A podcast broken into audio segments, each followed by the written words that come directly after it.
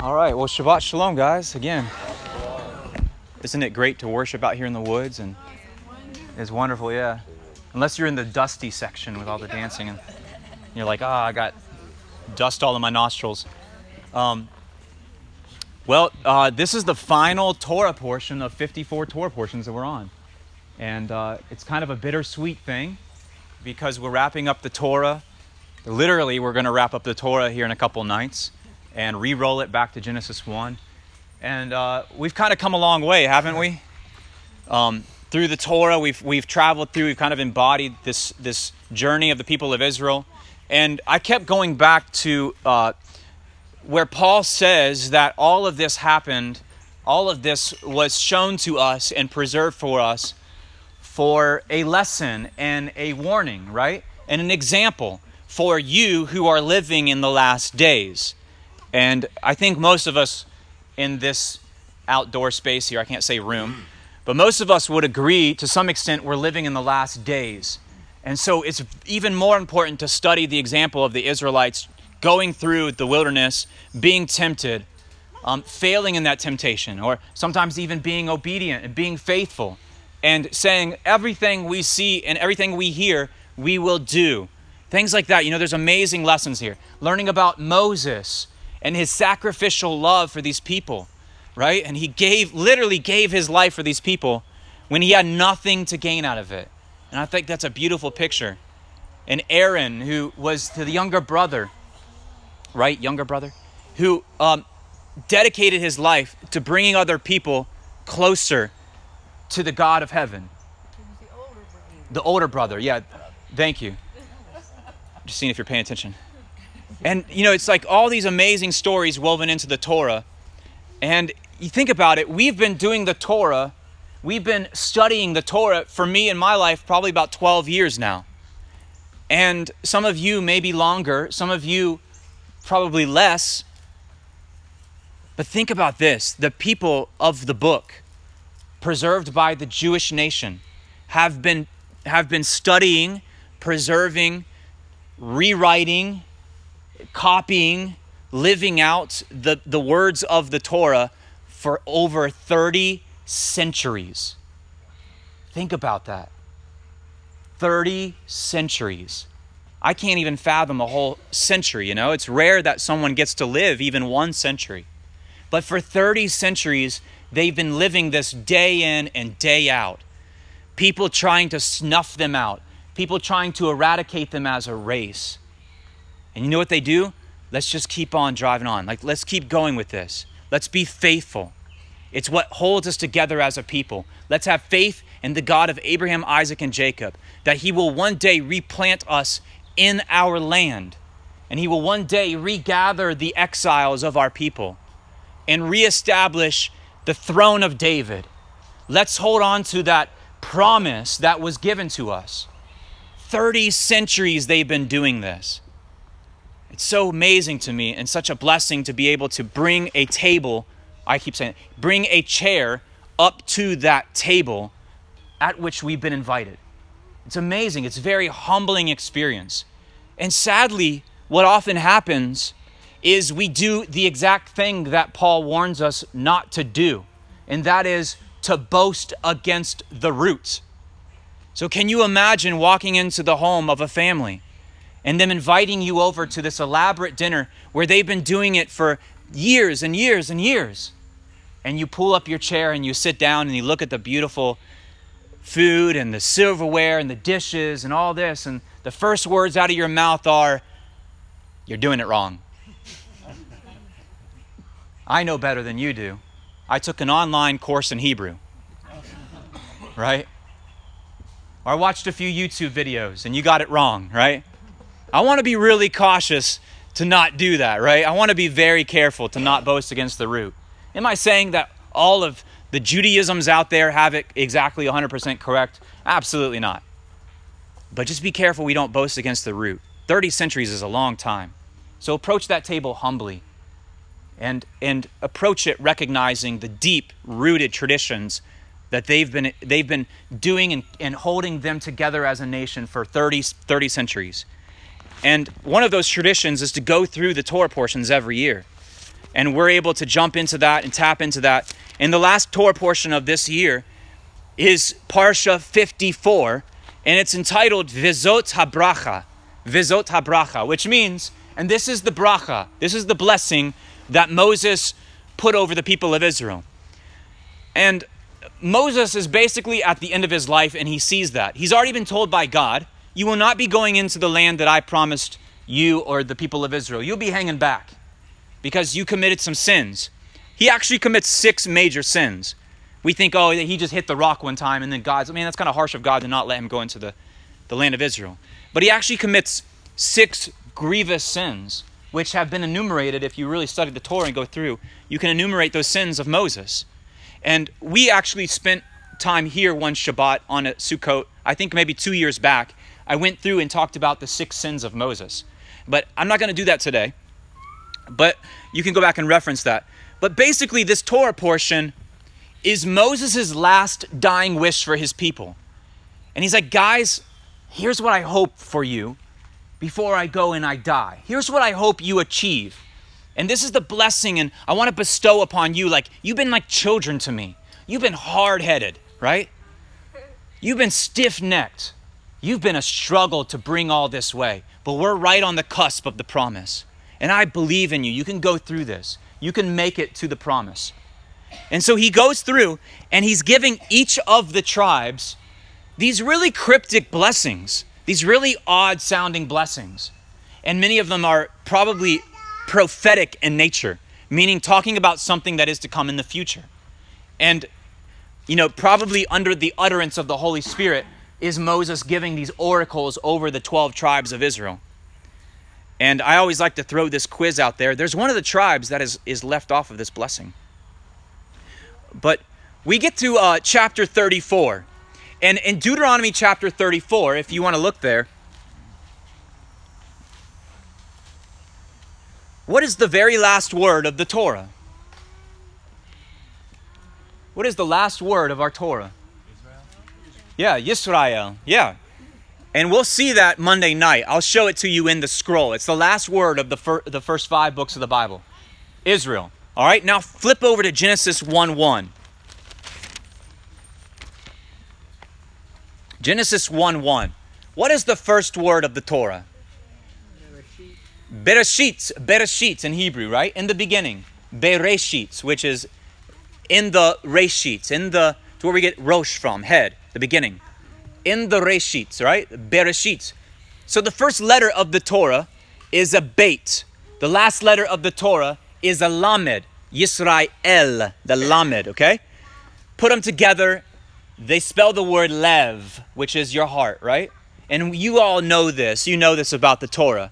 That the first letter and the last letter of the Torah form the word lev.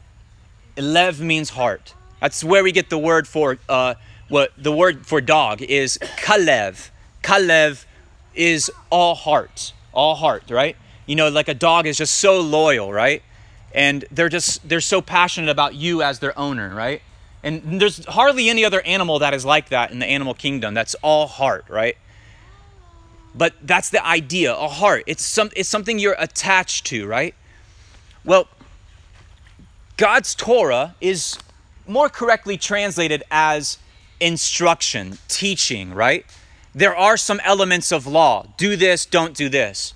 But overall, it's like these deep moral lessons that span the course of, of you know, the creation of the universe to right as they're about to enter the promised land, okay? Now, I've got something, um, where did it go? There it is.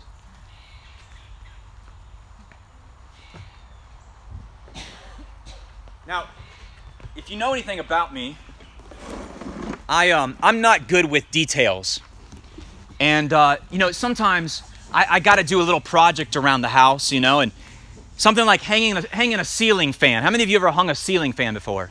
Now, it's really frustrating because every ceiling fan is different. Every manufacturer makes a ceiling fan just a little bit different, and so you know you hang a ceiling fan once every what five years or so, would you say? And so you just enough time for you to completely forget what it's like to hang a ceiling fan and how much upper body strength it's going to require for you to hang a ceiling fan. Or put together a piece of furniture, right? You go to IKEA. How many of you have been to IKEA? right? It's like a trap, right? You feel like it's never going to end, and and then they make you eat their weird meatballs at the end of it, and they just like make you spend all their money. Um, it's like a maze you walk through. Okay, for those who've never been to IKEA, there's no getting out of that place. All right, once you're there, you're committed. You got to make it through the whole thing, and they they end you up in the cafeteria with a bunch of weird Swedish food. But one of the things they're renowned for are their their um, pieces of furniture. It's do it yourself. Okay, you even go to the warehouse in the store, and you pick out the box in the warehouse, and you they even like they they trick you into becoming a warehouse man. Like, okay, you're gonna pay to do our work for us. And then you're gonna pay to assemble our furniture for us. And it's like, wow, that's so, so, like, I don't know, it's just a trick, you know? And, and it, it really throws me off. But I do it sometimes. And, and I bought Stacy a bed from Ikea one time. And I got it home and I was like, wow, I have to assemble literally every single piece of this furniture. I have to assemble as if I know what I'm doing. But their instructions are renowned for being kind of simple for simpletons like me. They have a lot of these wonderful things called pictures. And they're very like straightforward pictures on IKEA directions, okay? But um, you know, sometimes even with all these pictures, like here, um, I have oh, that's the other thing IKEA does is you can't pronounce the things that they sell you. It's like I'm telling you guys, it's like this big psychological thing. They make you feel like a horrible person by the end of this experience, and you spent all your money, and you're like, "What is this? A vidga? I don't know what a vidga is, right?" It's like there's too many consonants in these in these things. But this um, has been voted the hardest piece of IKEA furniture to assemble. Okay, I don't know if that's on Reddit or what. Where did that come from? Google. Okay, Google told us that. Okay, and um, Adrian so kindly printed out the directions for me. So pretend in this box there's a vidga, all right? And uh, I don't know what vidga means in Swedish. It probably means foolish Americans. I don't know. But um, anyways, the hardest piece of furniture. So, you know, it never fails that I get this piece of furniture or the ceiling fan, and I sit down, you know, and I'm like, I'm going through the box. I'm just rifling through the box, right? I'm like, okay, where is the piece? You know, and I'm like ripping off shrink wrap, and I'm like, throwing pieces out here, I'm throwing pieces out there, and I'm like, I probably don't need that piece. It looks like it's unnecessary, right? And I'm like, oh, this doesn't look like anything. I'm just gonna throw it out there. And then, you know, it's always, it never fails that they send me these weird tools, right? And I'm looking at these tools and I'm like, oh, I got better tools than these, you know, I've got higher quality tools and I don't need that one, you know, and, and I'm going through and I take the directions and throw them off and I'm like, just, okay, I got this. I think I can wing this and get it, right? Right? And then I, I put the ceiling fan up or I get the piece of furniture up there and and I'm, i promise you guys no lie the last ceiling fan i installed in noah's bedroom we turned the switch on and there was this noise yeah and this was just like last month there was this noise and it was like a grinding noise and stacy's sitting there and i'm looking at it and the first words out of my mouth were like it'll probably go away i'm like you know yeah, that's what I was thinking. I was like, you know, this is friction. This is caused by friction. Eventually, you just give it enough rotations. Whatever two pieces of metal are rubbing together, they will have ground themselves down enough to where they stop making the noise. Right? That's my rationale. What do you think Stacy's rationale is? It's gonna fall. It's it's probably gonna set our house on fire, right? We're all gonna die. No, she immediately thinks, well, did you read the directions. And then me as a man, right? I'm like, babe, listen, I don't need no directions, right? But I'm like, look, there's no way I'm taking that light kit off. I'm taking all the, the light bulbs off. I'm going to drop that 25 pound motor, look at the wiring kit, try to figure out what's making that noise. Noah will just sleep through it, all right? Who cares? It's white noise, yeah. The metal grinding on metal. It's beautiful, right? So, um, I walk out of the room. I'm just like, what I tell I tell Stacy something along these lines. These are the words that I tell Stacy. If you want to open those directions and hassle with it, knock yourself out. I'm going to get something to eat. How long do you think her, it took her to find the, the noise? About. About about five minutes. She had the noise gone. Yeah. What was it? It was a it was a, a piece of wire with a wire nut hanging out, and it was it was rubbing on the uh, the little thing turning there. Wow. But it, it- yeah, good job, Miss Stacy.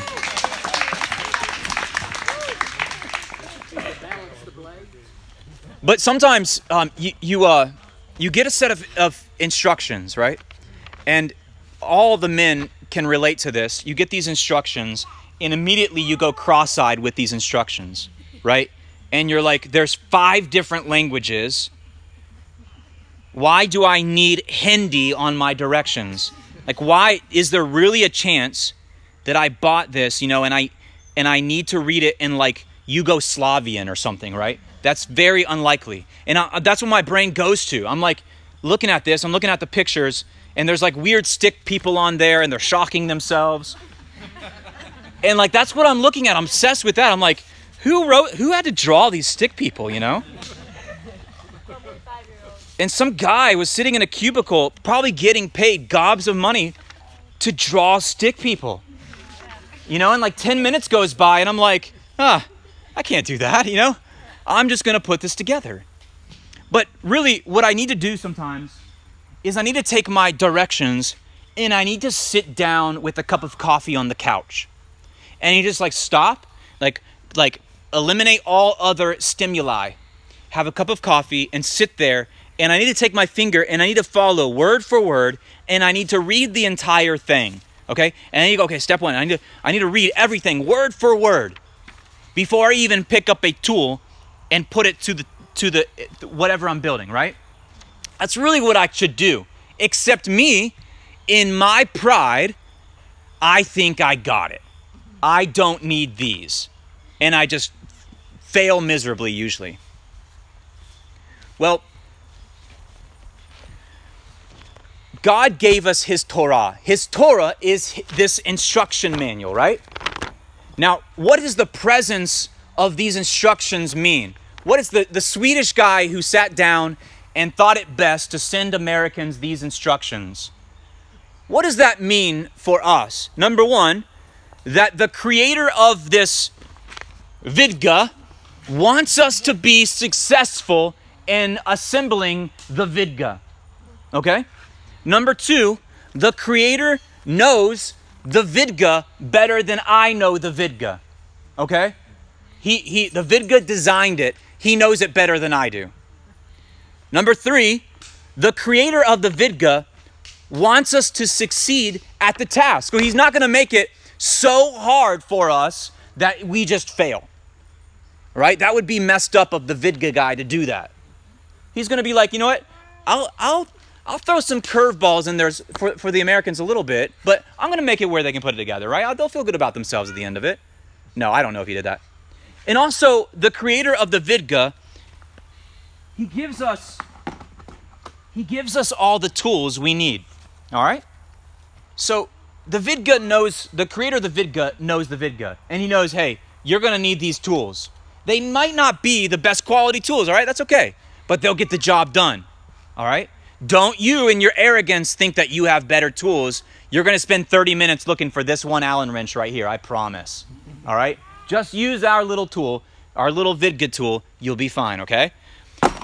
And of course, if the creator of the Vidga gave us instructions for his Vidga, then that means the task of constructing the Vidga is a complex task. Okay? In other words, we got to be careful. We could get it very wrong. And then lastly, if the Vidga comes with instructions, it just because we master putting a Vidga together, if we put a hundred Vidgas together and we think we know it to a T, does that mean we just can ball these up and never look at them ever again? No. We have to hold on to the instructions. We have to hold on to them because we are prone to making mistakes.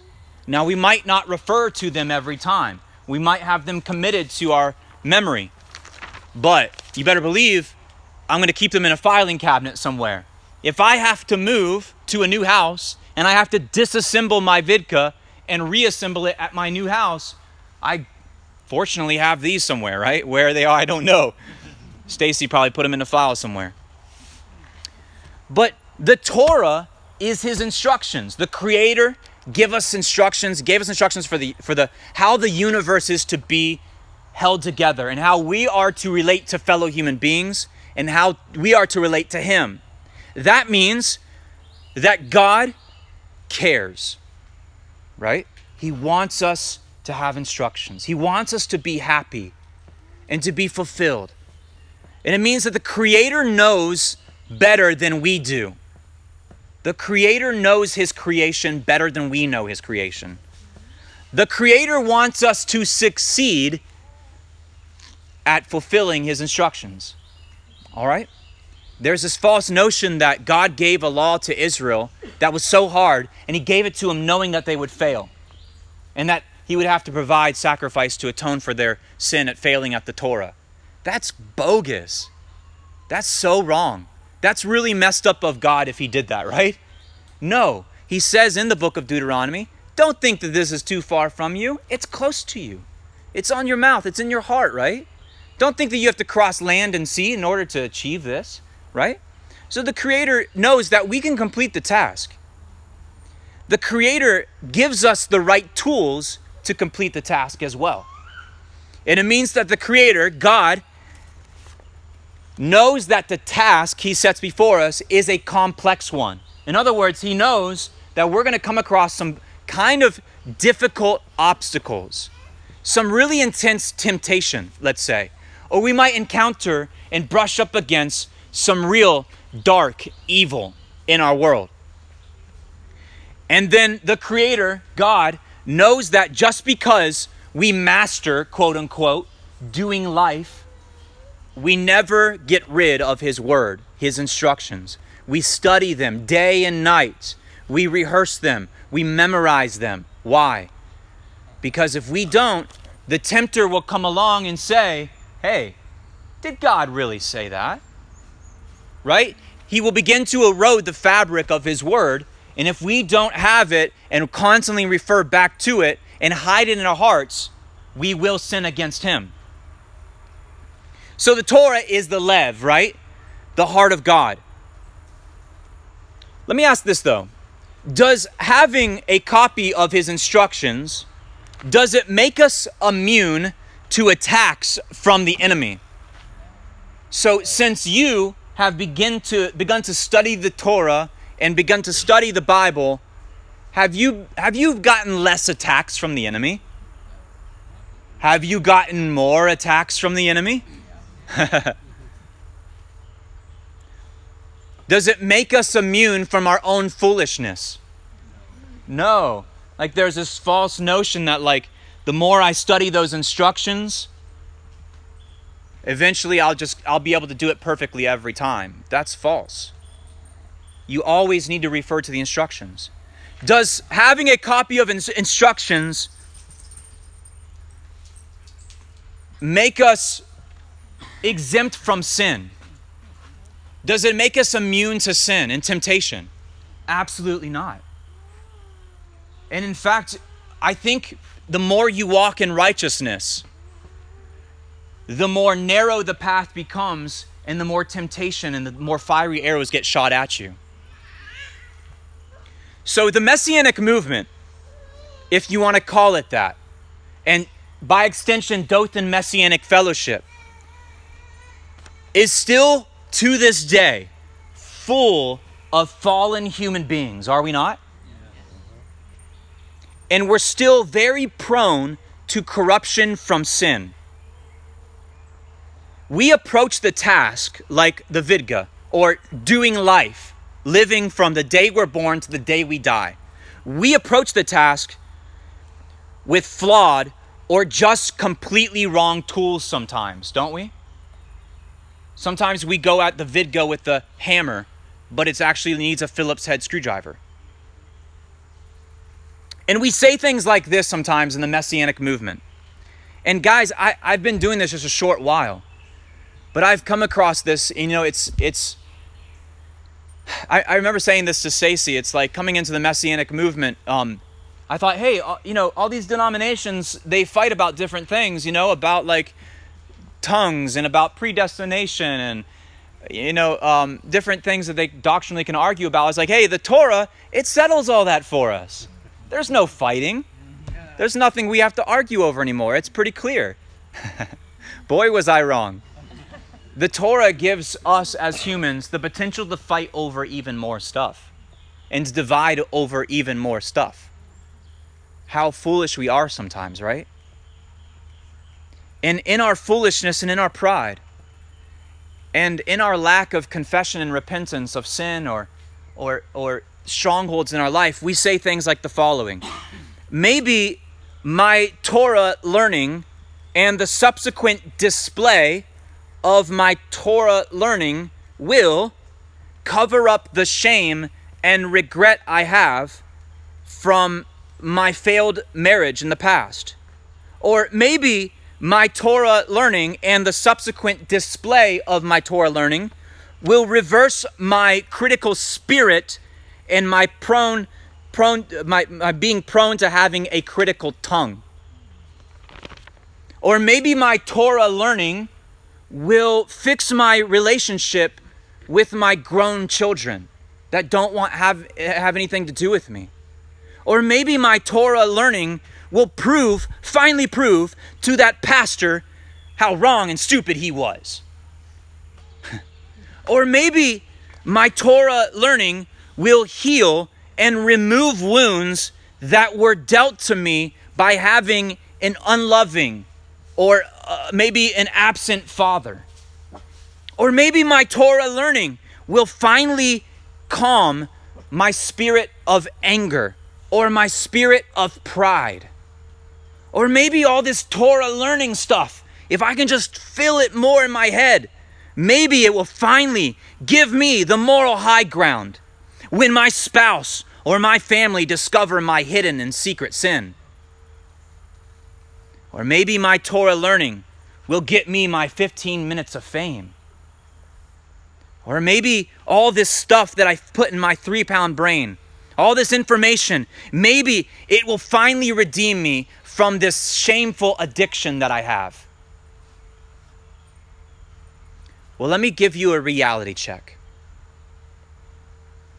When we study and learn the Torah for anything other than the Torah's sake and to learning the heart of God more, to getting a broader and clearer glimpse of God's heart, we are going to misuse the Torah and in doing so profane his holy name. There's a beautiful blessing on page two of this weekly weekday Siddur that we've been using every morning. And it goes like this. I think it does a good job of encapsulating how we should approach the study of God's Word. Blessed are you, O Lord, our God, King of the universe, who has sanctified us with his commandments and commanded us to engross ourselves in the study of your Word. Please, O Lord our God, sweeten the words of the Torah in our mouth and in the mouths of your people, the house of Israel. May we and our offspring, and the offspring of your people, the house of Israel, all of us, know your name and study your Torah for its own sake.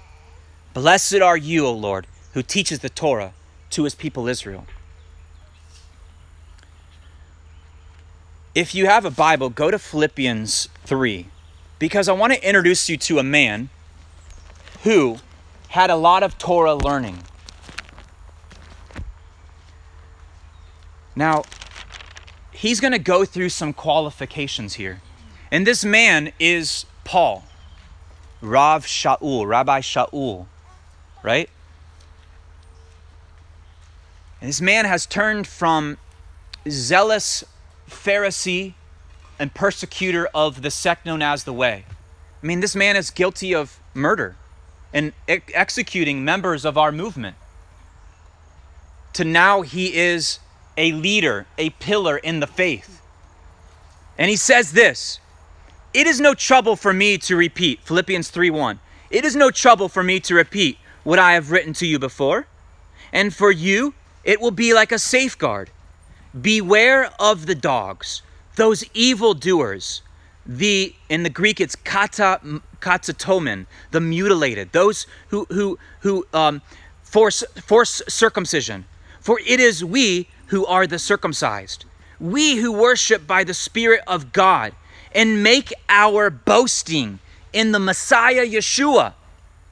We do not put confidence in human qualifications, even though I certainly have the grounds for putting confidence in such things.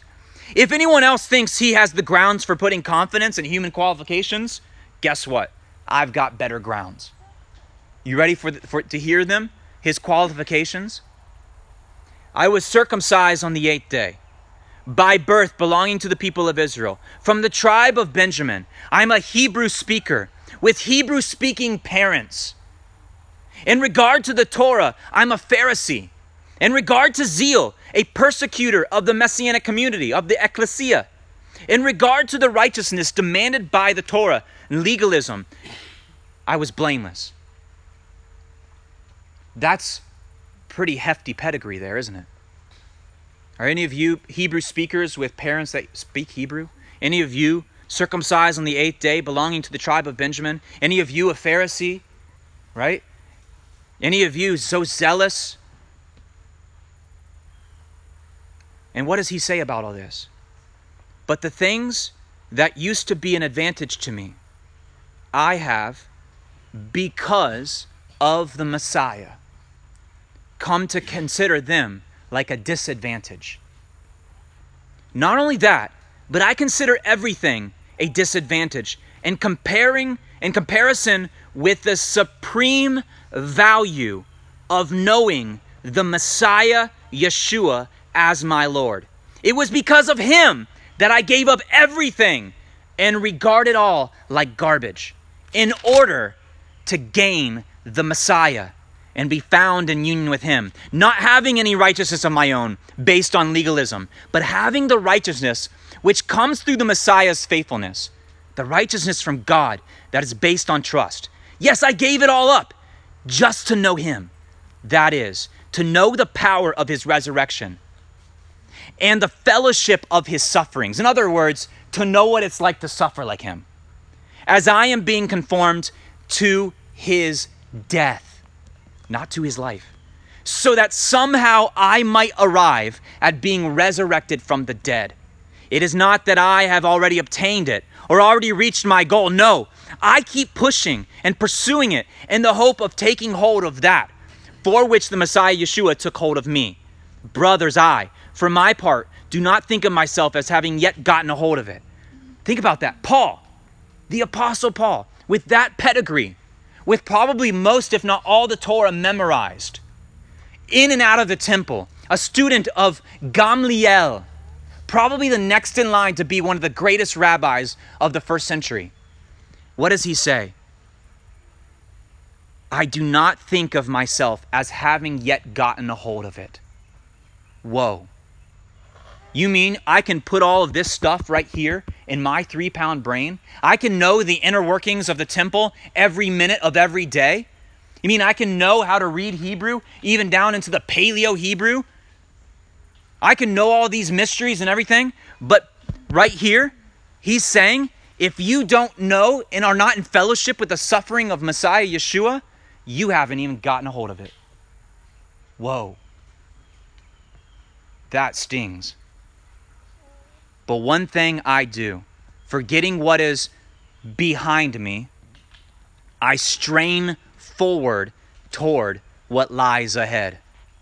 I keep pursuing the goal in order to win the prize offered by God's upward calling in Messiah Yeshua. So, I want to urge you guys. I've encountered a lot of people, and I've just been around a lot of people. Like I, you know, people who walk in our door at DMF, you know, I end up, I end up meeting them, okay? And I end up making it a point to going over to them and introducing myself to them.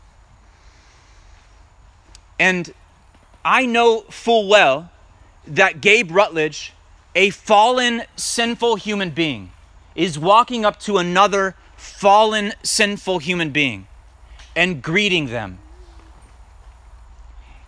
And many times, the words that I hear come out of folks' mouth are things like, I just discovered that everything I learned was wrong. I want you to teach me everything that is right. And I need you to do it in about three hours. right? Or they'll come in and they'll say, I've been watching the teachings of so and so. And they just blew my mind. And I'm here because I want to continue to have my mind blown. I want you to teach me all the things that you guys do and do it really quickly because for some reason this is like a rush this is a race and there's i got to do this very quickly and I, I usually look at this person in the eyes. And i'm usually a pretty good discerner of character and a good discerner of people's hearts sometimes. And i think it's maybe a gift that he's given me to discern people. And sometimes I look past this desire for their minds to be blown with information. Or I look past this desire to want to uh, kind of get the upper hand on the pastor and the shepherd that they just turned their back on and left from a prior church. I look past that sometimes and I look deep into their eyes, and sometimes I see this stuff called pain. And sometimes I see this stuff called like rejection. Or sometimes I see this stuff called dysfunction. And I think to myself, you know, just kind of, in, just without verbalizing, I think to myself, I don't want to teach you the Torah. I don't want to teach you the Hebrew language. I don't want to teach you about the kosher diet. I want to teach you what it's like to feel the embrace of Messiah Yeshua. I want to teach you that you don't have to carry that around with you, that you can forgive people who have caused you pain, that, that I want to teach you what it's like to suffer as Messiah did. Because before I put all these things on you and fill your brain with information, let's, let's fix the glitch in the software that is a deep seated wound in your life. Because if we don't address that and draw that out, and if you don't find healing at the cross of Yeshua for that, this is not going to earn you anything. This is going to do a lot more destruction. And you're going to weaponize the Torah and you're going to seek some kind of like healing and and, and self righteousness through the Torah as a way of distracting you from that hidden sin or that addiction or that pride or that, that, that pain and that hurt that, that has been dealt to you in your life. And that, I don't know if you guys are there, but that's kind of where I'm at with that. It's like, let's sit down and have lunch together. Tell me your story. You know? And, and that's kind of where that's that's where I've gotten to over the years. And we say this really, really peculiar phrase sometimes in the messianic world. And sometimes I've gone to conferences, you know, and, and you walk up to people and they're really excited to meet you. And they, they say this phrase When did you come to Torah? Torah. You know what I say? I came to Yeshua at the age of nine. As if the Torah is some like higher valued thing than the blood of Messiah and knowing him, as Paul says, being in fellowship with his suffering. As if like coming to Torah is like leveling up somehow from Messiah Yeshua. Paul says that leveling up is being in union with the Messiah and being conformed unto his death that's what Paul says is leveling up. So I'm always a little bit weary about using this term coming to Torah. Um, because I think Yeshua is the be all and end all of our faith. Now, I don't get me wrong, the Torah is good and it's beneficial. As Paul says, God forbid that he would abolish it. But sometimes I think we leave Yeshua by the wayside and think that the Torah is this higher level of living or something like that. And I've seen too many people turn their back on Yeshua for good to believe that that phrase is not a dangerous phrase. So before you come and before I download Torah information into your brain, or before you, visitor to Dothan Messianic Fellowship, binge watch 13 hours of teachings by some guy on the internet, allow Yeshua to heal you of that anger. Allow Yeshua to heal you of that shame or that guilt that you've been carrying around all your life. Allow Yeshua to cure you of your addiction. Allow Him to crush your pride. Allow Him to heal that rejection that you've been carrying around. Or maybe heal you of that chronic mistrust or suspicion towards leaders in a religious context. Allow Yeshua to heal you of having had a bad father. Allow Yeshua to heal you of having had an alcoholic and abusive mother. Allow Yeshua to heal the pain or the trauma caused by the death of a loved one. And then let's talk Torah. Right? Go with me to 2 Corinthians 5:17.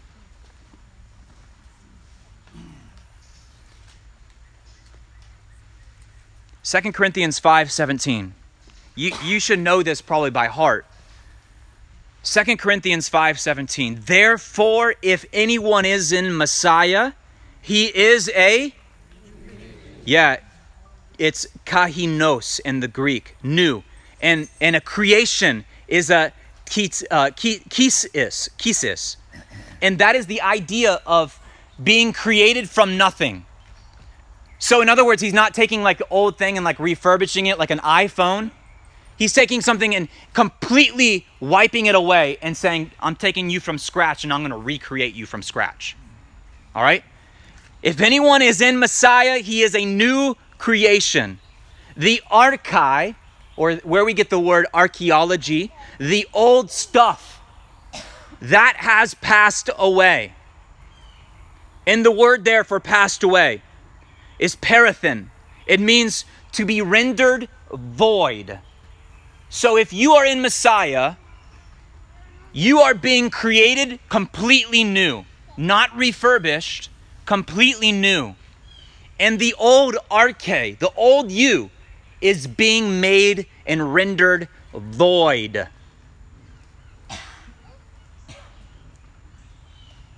And that's my prayer for some of these folks who are like, teach me everything you know. I want to be like, first of all, have you been made a new creation? Right? Has the old passed away? Have you forgiven? Have you apologized? Have you let go of those things that kept you in bondage all these years? In Luke chapter 4, in verse 18, Yeshua quotes from Psalm Isaiah 61. And you know this, he, he went into the synagogue and he's quoting Isaiah 61 as he's reading from the scroll of Isaiah. And you can go to either one. You can go to Luke 4:18 or you can go to Isaiah 61. But this is what our master and our savior is deciding to read on the Shabbat in his hometown of Nazareth from the scroll.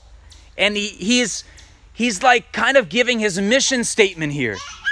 And he says the following The Ruach Elohim, the Spirit of God, is upon me because Adonai has made me like Mashiach. He has anointed me to announce the good news to the poor. He has sent me to heal or bind up the brokenhearted, to proclaim freedom to the captives. Now, the word therefore to, to bind up is the word chabash. Can you guys say chabash? You probably have heard this word before because you say, hey, put the kibosh on it. you ever heard that? Anybody ever heard that? Yeah, to put the kibosh on it. It, so he's not healing. The, the typical word for heal is rafa. He's using the word kabash, which is like to obliterate, to put the kabash on. And what is he putting the kabash on? The shabar, the pieces, yeah, shabar, the pieces of our broken heart. So we could render this verse to read right here. He who has sent me, he sent me to regather and bind up those whose hearts are in pieces, and to declare liberty to the captives. And that word for liberty, it's the idea of running freely. Now, have you guys ever been to a school and it's recess time? I've seen this time and time again. Yeah. And the teacher opens the door or the gate to the playground. And what do kids do? Do you think they walk calmly? What do they do?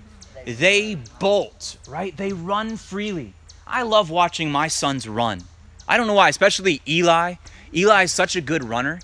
And when he runs, it is like, it just looks like just freedom because he just has so much energy and he just like, it doesn't even faze him, you know, and he just loves it.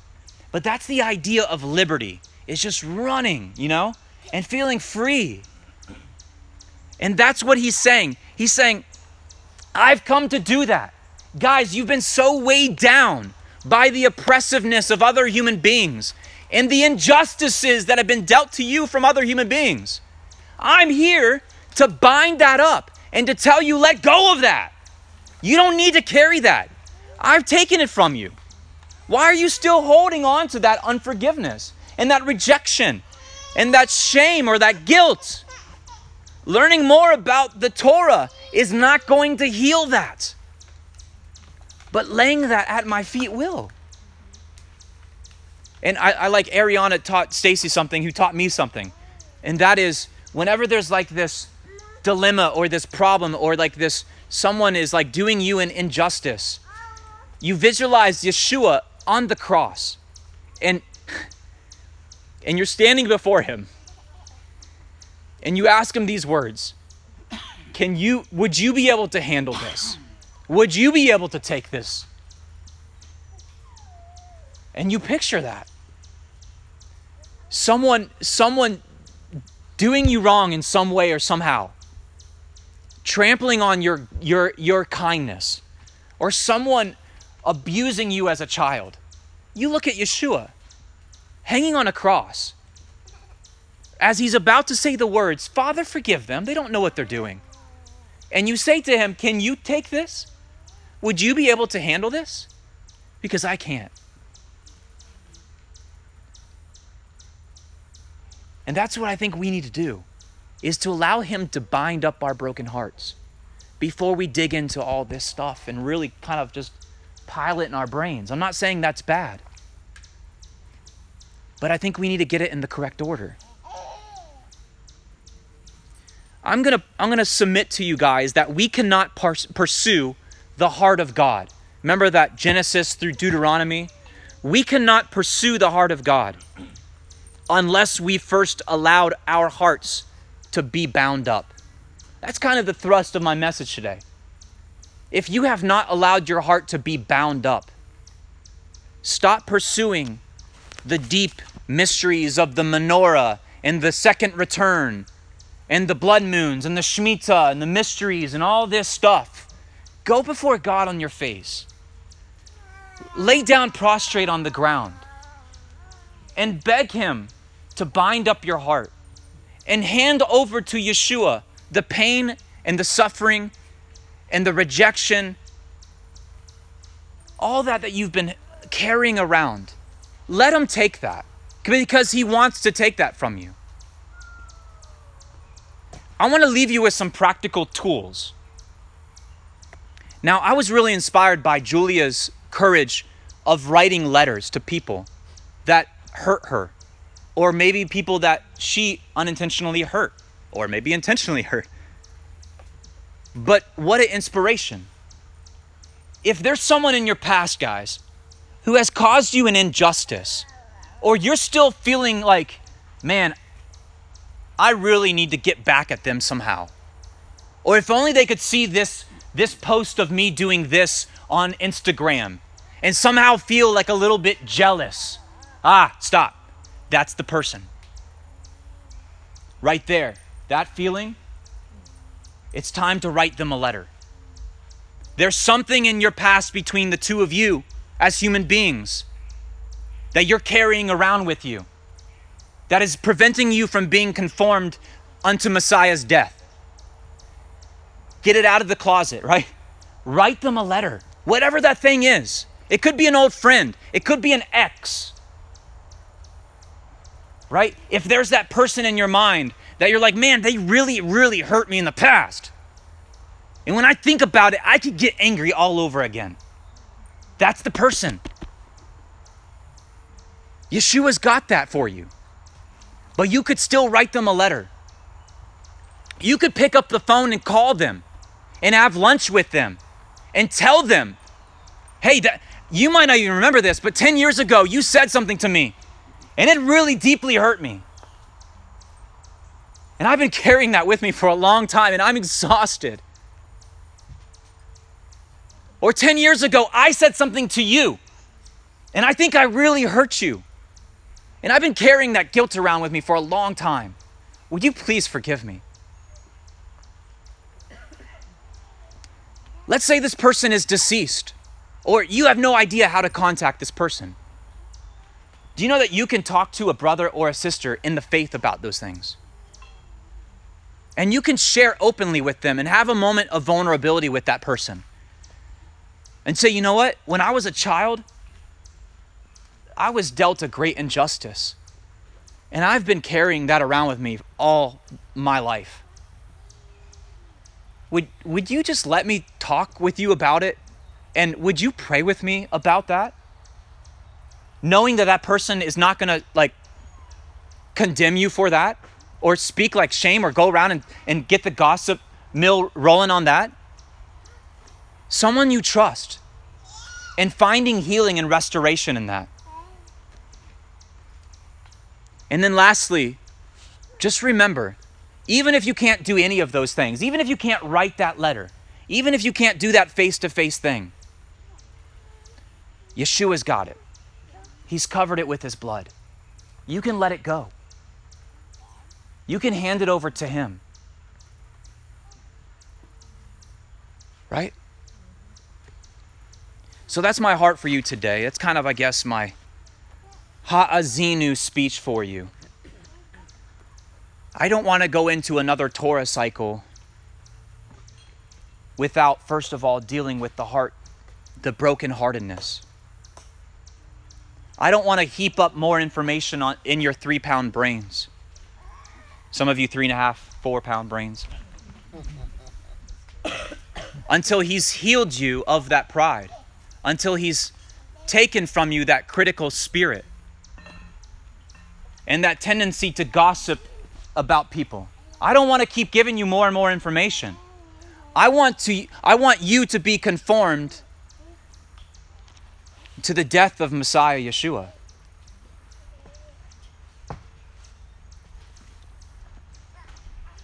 And the longer I do this and the more I interact with people in this context and lead people in faith or whatever, the more I realize just how broken we are and how much in need of a savior we have like and you know what? I, I have spoken with some of the most learned people the most well-studied people.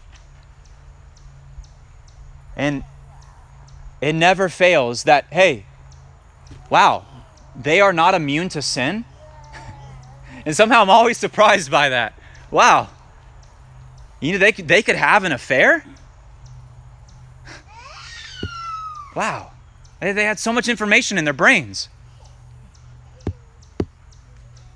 Maybe we just come to the rational conclusion that information doesn't save us or give us the practical skills to overcome temptation or to heal us of past wounds. Maybe we come to the practical conclusion that Yeshua's blood and Yeshua's grace does. Now, I want and I love to teach the Torah, and there's a special blessing of people who do teach the Torah. Because Yeshua says, Great will they be in the kingdom of heaven. But like Paul said, more than that, I want you to be in union with Messiah's death and in union with his sufferings. Because I think that's where it's at. I want to close in prayer and um, I want to give a moment. I did this a few years ago, but if you have something to share that's kind of pertaining to the Torah portion or kind of pertaining to the message I just shared, um, I want to give you the platform to do that. And we're gonna we're gonna play one more song to close us out here. But um, I've done this in the past. Just hey, if you want to share it like a great memory, or maybe uh, a blessing that you've had this week during Sukkot, and I'll I'll kick it off. How about that? To kind of show you what I'm looking for. Um, I was really blessed by the the kids sitting around and playing worship this morning, and uh, oh, I was getting like choked up, and Stacy was. And you have no idea why. It's because when we decided to move here to Dothan, Alabama, like I've said this before, my kids said, Who will we be friends with? And I said to them, I guess we'll just have to pray that the Lord gives you friends, that He brings kids. There was zero kids in DMF. And to see those kids sitting in a circle who just two or three years ago had none of those skills that they were using no one played the guitar, no one played the ukulele. And it was beautiful to hear them lifting their voices. And you guys, I mean, the voices with which you were singing were 10 times more beautiful than anything I could ever attempt because it was coming from a place of pure heart and, and sincerity. And and Karen said a very, very profound thing. She said, she's like, I can just picture a multitude, a myriad of angels singing over them right now. And that was such a beautiful uh, time. Thank you guys for doing that. But does anyone else have anything to share while I get my guitar on? Um, well, this Shabbat makes, um, last Sukkot was when I joined the dance team. This makes a year since I've joined the dance team. I'm really glad I did.